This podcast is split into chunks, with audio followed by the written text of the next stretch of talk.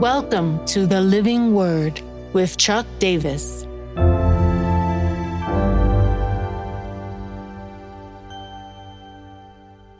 Matthew 2 1 to 12 Magi Worship.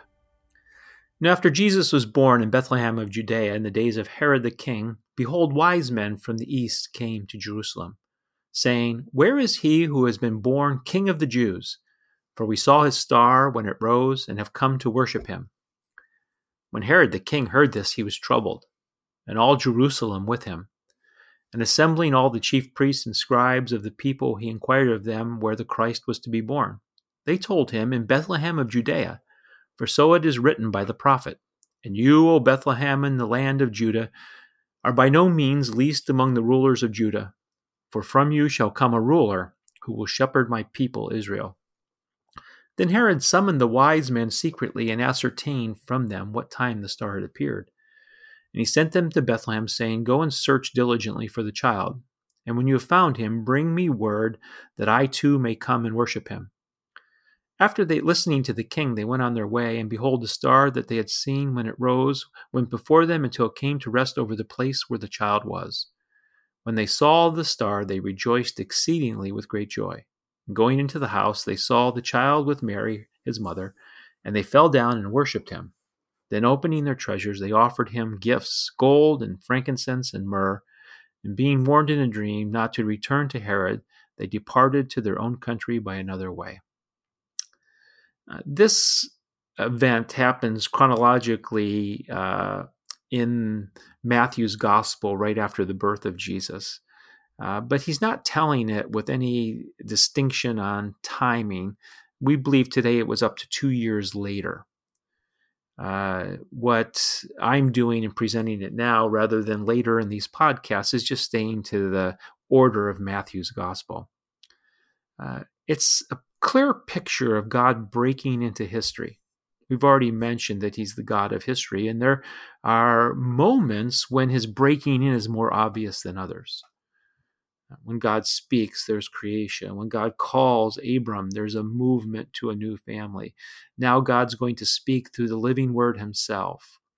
And his anticipation of Jesus coming is prepared in the lining of the stars that these people who followed the stars, uh, watching for signs in the east, would cause them to be drawn uh, towards uh, Jerusalem they come and they question Herod. And we'll we'll pick up on this character Herod yesterday, but when he hears news about another king, uh, he's troubled. Interestingly, it says that all of Jerusalem was troubled with him because Herod was a a, a maniac in multiple ways. Uh, what comes after this is that these important dignitaries from another place uh, come and they bow down before this baby. I just want to highlight the absurdity of this.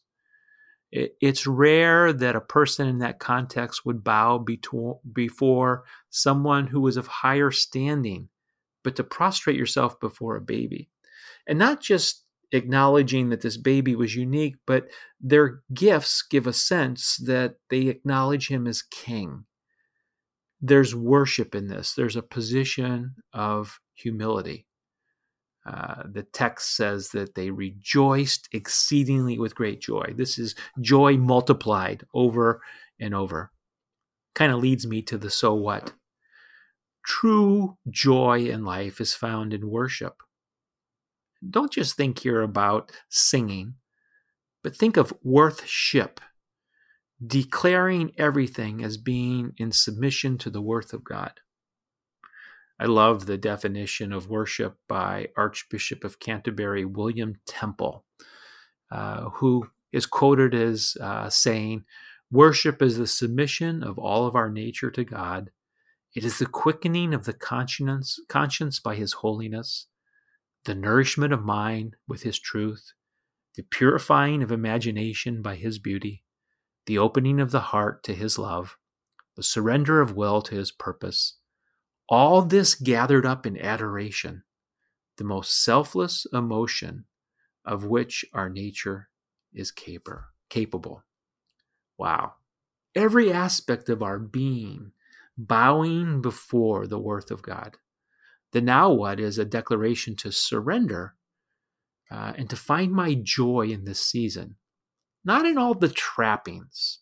They can make me happy, but true joy is going to come in worshiping my King.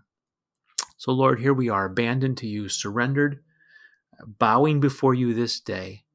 May we find in you the ultimate worth of everything, so that all the other things that are valuable in our lives would submit to that, uh, so that you would be the ultimate God in our lives.